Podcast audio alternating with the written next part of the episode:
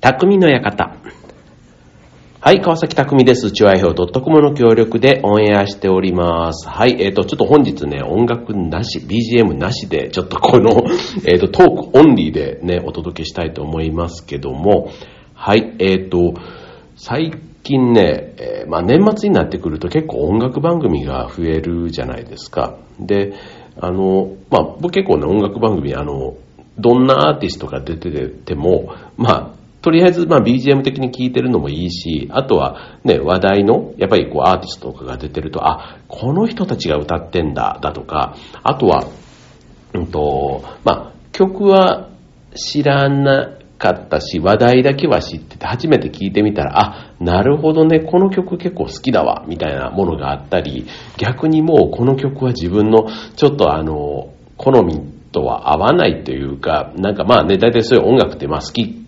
好みって絶対あると思うんですけども、うん、なんかそういうのも、こう、音楽番組って、だから結構ね、レパートリーがもういろいろジャンルがいるから、まあそういうのが楽しめていいというふうに思ってて、まあ割と見るんですけど、で、今日実はこれ今収録が終わって、えっ、と、午後にね、えっ、と、K アリーナっていうあの、横浜駅徒歩10分のところにできた、あの、ゆずがね、こけら落とし公演をやった、えっ、と、最大2万人ぐらい入るホールなのかな、音楽ホールというか。うん。で、そこにね、今日実は行く予定があって、で、それもね、えっ、と、行くのが、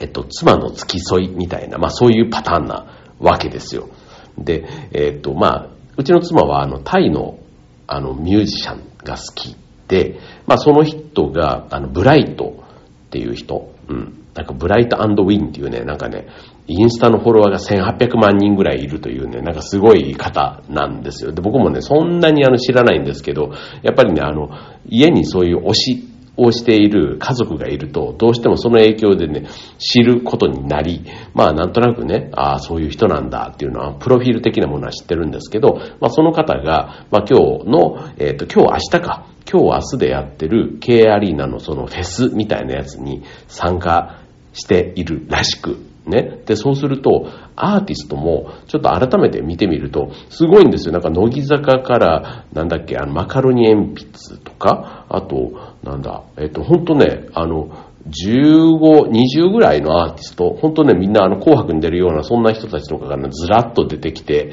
で、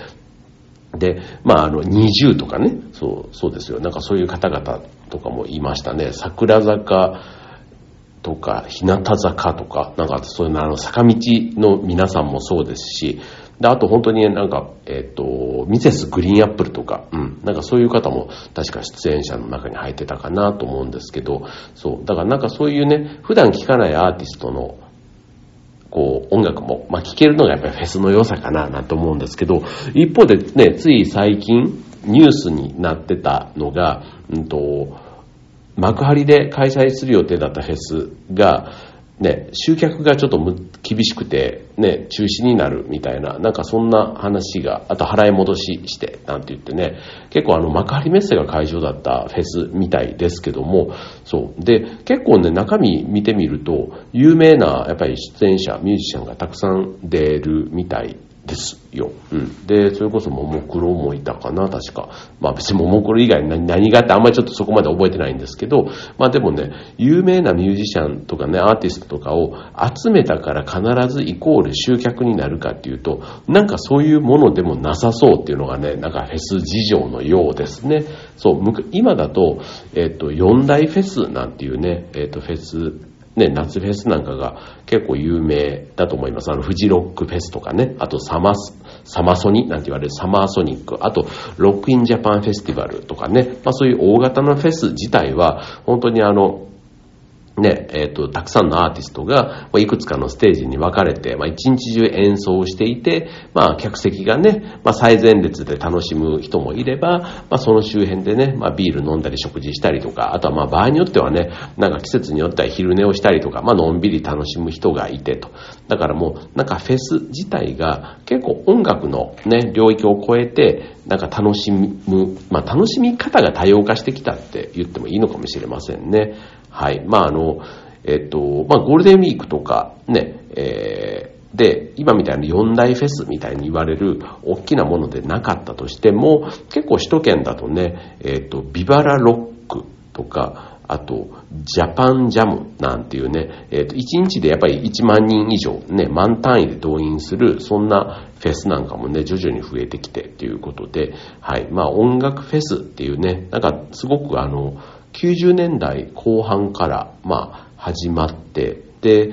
特定のアーティストだけじゃなくて、いろんな人がね、混ざるっていうね、だから、なんか結構ね、この辺の楽しみ方、ね、えーもしかしたら単純にエンターテインメントっていうね、その枠組みだけじゃなくって、なんかこのね、えー、人が集まる、ね、楽しむお金を落とすみたいな、なんか、なんか、なんかそんな視点で見てみても、ちょっと面白いかなということで、今日のテーマ、音楽フェスでお送りしていきます。はい、ということで、ちょっと前置きが長かったんですけども、で、今日ね、あの、音楽がね、あの、ないので、このまま引き続き、えー、トークオンリーで、ね、お届けしたいと思いますけども、えっ、ー、と、ちょっと今日はね、キーワードとして、CEC、C と E と C、ね、あの、それぞれのアルファベットの頭文字を、ね、その、その切り口で、じゃあ、フェスに必要な、ね、まあ今回で言うと音楽フェスに必要な、えー、まあポイントというか、キーワードを元に、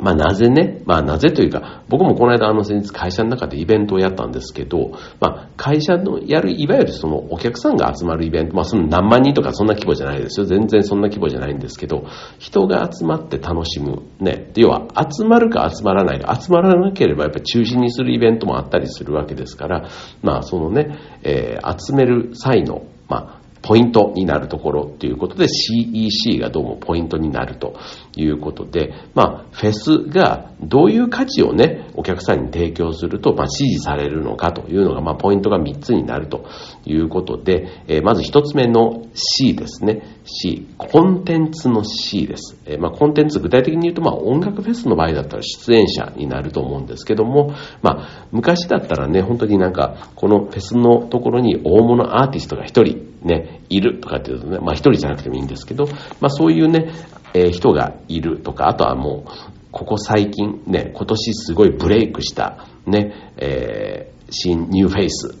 の人とかね、まあそういった人が、あの、実際生でね、音楽をこう披露してくれることで、まあそれがね、まあライブで見れるっていうのが、まあ楽しみの一つになっていたかなと思うんですけども、はい、まあそういう意味では、えっと、普段自分がこう行かないライブとか、ね、あの、そういったものでも、こう、楽しめるかなっていうところ。うん。えっと、ね、やっぱりあの、食わず嫌いじゃないですけど、自分で選んだものだと、やっぱり、あの、Spotify とかね、ああいう Amazon Music とかで聴いてる方なんかもそうなんですけど、基本的には音楽自分のプライベートで聴くときって自分の好きなものしか聴かないと思うんですよ。テレビなんかもやっぱりそうだと思うんですけど、まあ自分の好きな番組を見る。あとはまあ YouTube とかね、ああいう CM とかがないもので楽しむとかね、結構やっぱりなんか今ね、タイパ、ね、タイムパフォーマンスがすごく問われる、ね、求められてる時代だからこそ、ね、そういう風になりがちですけども、フェスっていう空間に行くと、どうしてもね、もうその空間はもうあらかじめ作り上げられたというか予定されているそのプログラム通りに進んでいくので、まあ自分のね、楽しみ方方も、あの、工夫次第というか、うん。まあ、当然ね、興味のないアーティストがいれば、その時間帯に食事をするとかっていうことももちろんあるし、まあ、お目当てがそれぞれね、違ったりするわけなので、まあ、ただね、やっぱりコンテンツ、ね、出演者はとても、まず大事かな。ね、お目当ての人がいるっていうのが大事かなと思います。そうすると次、えー、次の価値。CEC の E ですね。Experience の E です。Experience の E。え出演者以外の環境。じゃあ、出演者以外、ステージ以外で何って言ったら、やっぱりその、お目当てのものずっとね、もう好き嫌い関係なく全部見ますっていう人も、まあ、それそれ一つ楽しみ方だと思うんですけども、そうじゃない。この人とこの1番と5番と8番と、みたいな、ね、見たいものが決まってるっていうんだとしたら、まあ、その、を、えっ、ー、と、見る以外の時間、ね、鑑賞する時間以外は、まあ、違うことをして過ごすわけじゃないですか。うん。だから、それ以外のものっていうと、えー、大きく言うとね、出演者以外の環境を作ってるのは、まあ、衣食住の部分が大きいかなと。うん。例えば、いの部分で言うと、えっと、グッズとかファッション、まあ、いわゆるオフィシャルのね、T シャツとかタオルとか、ね、あとはなんか、いろんなね、えっと、出店者がいたりするんで、まあ、そこでね、まあ、アウトドア、ね、外でのライブとかだったりすると、まあ、そこでのね、身につける、こう、日よけのグッズだったり、ね、なんかちょっと、あの、こういう機会だから、ね、晴れの場じゃないですけど、まあ、そういうとこでね、え、楽しむファッションってあると思うんですよね。はい。まあ、そういったものが一つ。で、続いて、食事、衣食の食です。これはすごいね、あの、長い時間いればね、多少飲み物、食べ物ね、買うでしょうということで、ね、このフェス飯と呼ばれる、まあ、ケータリングとか、あとは地元のね、名産品とかも、あ、あの、販売してたりすると思います。ので、まあそういったね、食事を楽しみにする。まあ地元のね、結構 B 級グルメとか、うん、あとは、それ以外でも、なんだろう、なんか、定番のものでもね、やっぱりそういうところで誰かと一緒に食べるとか、好きな音楽を聴きながら食べるとかね、なんかあとはその、好きじゃなくてもなんかそういう音楽がジャカジャカ流れているそのお祭り的な、まあフェスってね、基本ね、フェスティバルだからまあお祭りということで言うと、なんかそういう雰囲気の中でね、食べる食事ってなんかちょっと格別なものがあるじゃないですか。だからそこがどれだけ充実しているかっていうところ。で、最後、三つ目、衣食住。まあ、住む人はもちろんいないんですけど、ここで言う住は、立地とかインフラ、まあ、要はね、会場まで行く、帰る時の快適さとか、あとは長く過ごせばトイレの1回や2回は当然行くでしょうから、まあそういうね、えー、野外だからね、もうトイレも汚かろうではなくって、野外なのにこんなに快適に過ごせるだとか、あとはなんかそういうえっと、プロップスというか看板っていうの？なんかそういうあの、要はインスタ映えするような、なんかこう、飾りがね、こうあるとか、ね、そういったもの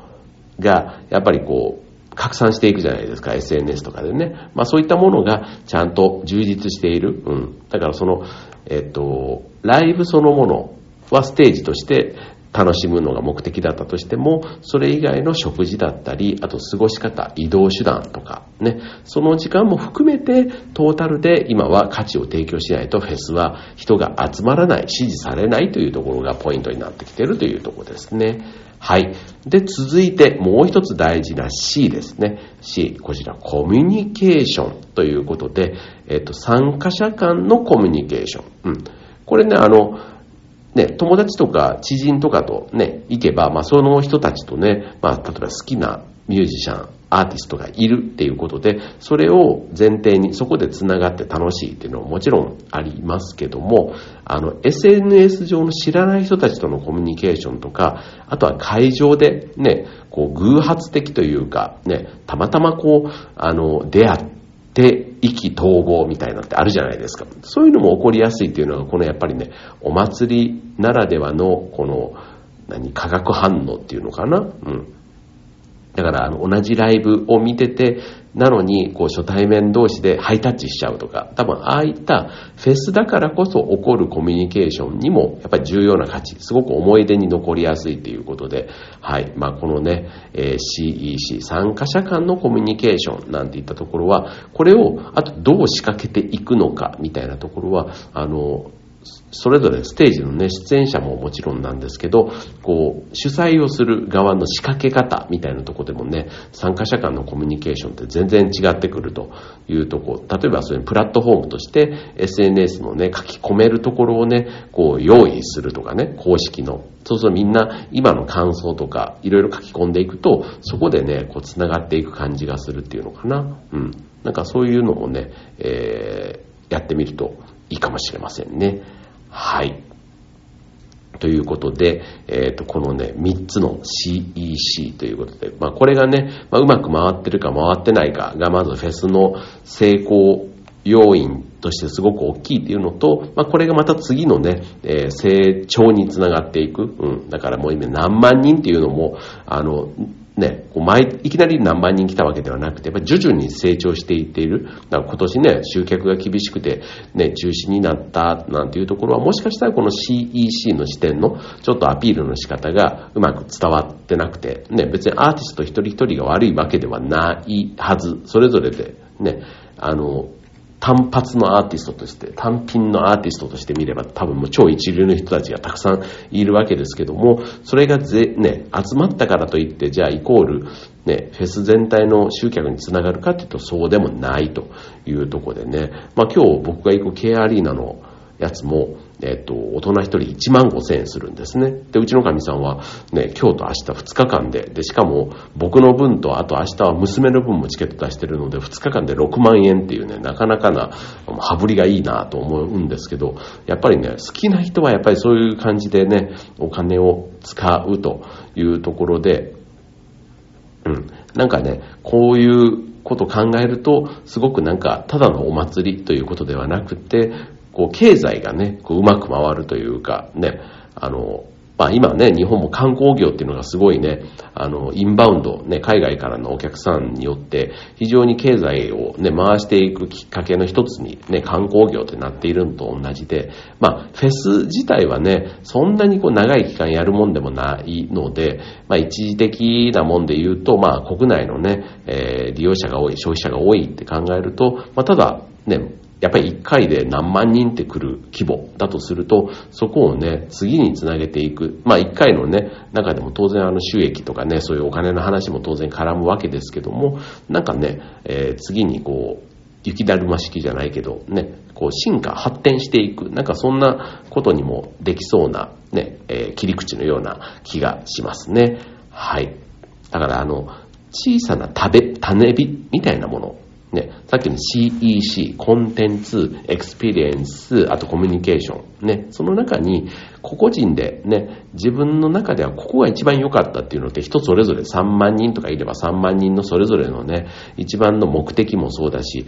ただ目的と違ったこっちが意外と良かったとかね、思い出に残ってるなんていうのもきっとあるはずなので、まあ、そういう声をね、種火として拾い上げて、それをね、主催者の方が次の年に実現していった。だからある意味ちょっとマーケティングみたいなことで言うと、ちょっと独自の進化の仕方をしている、まあエンタメ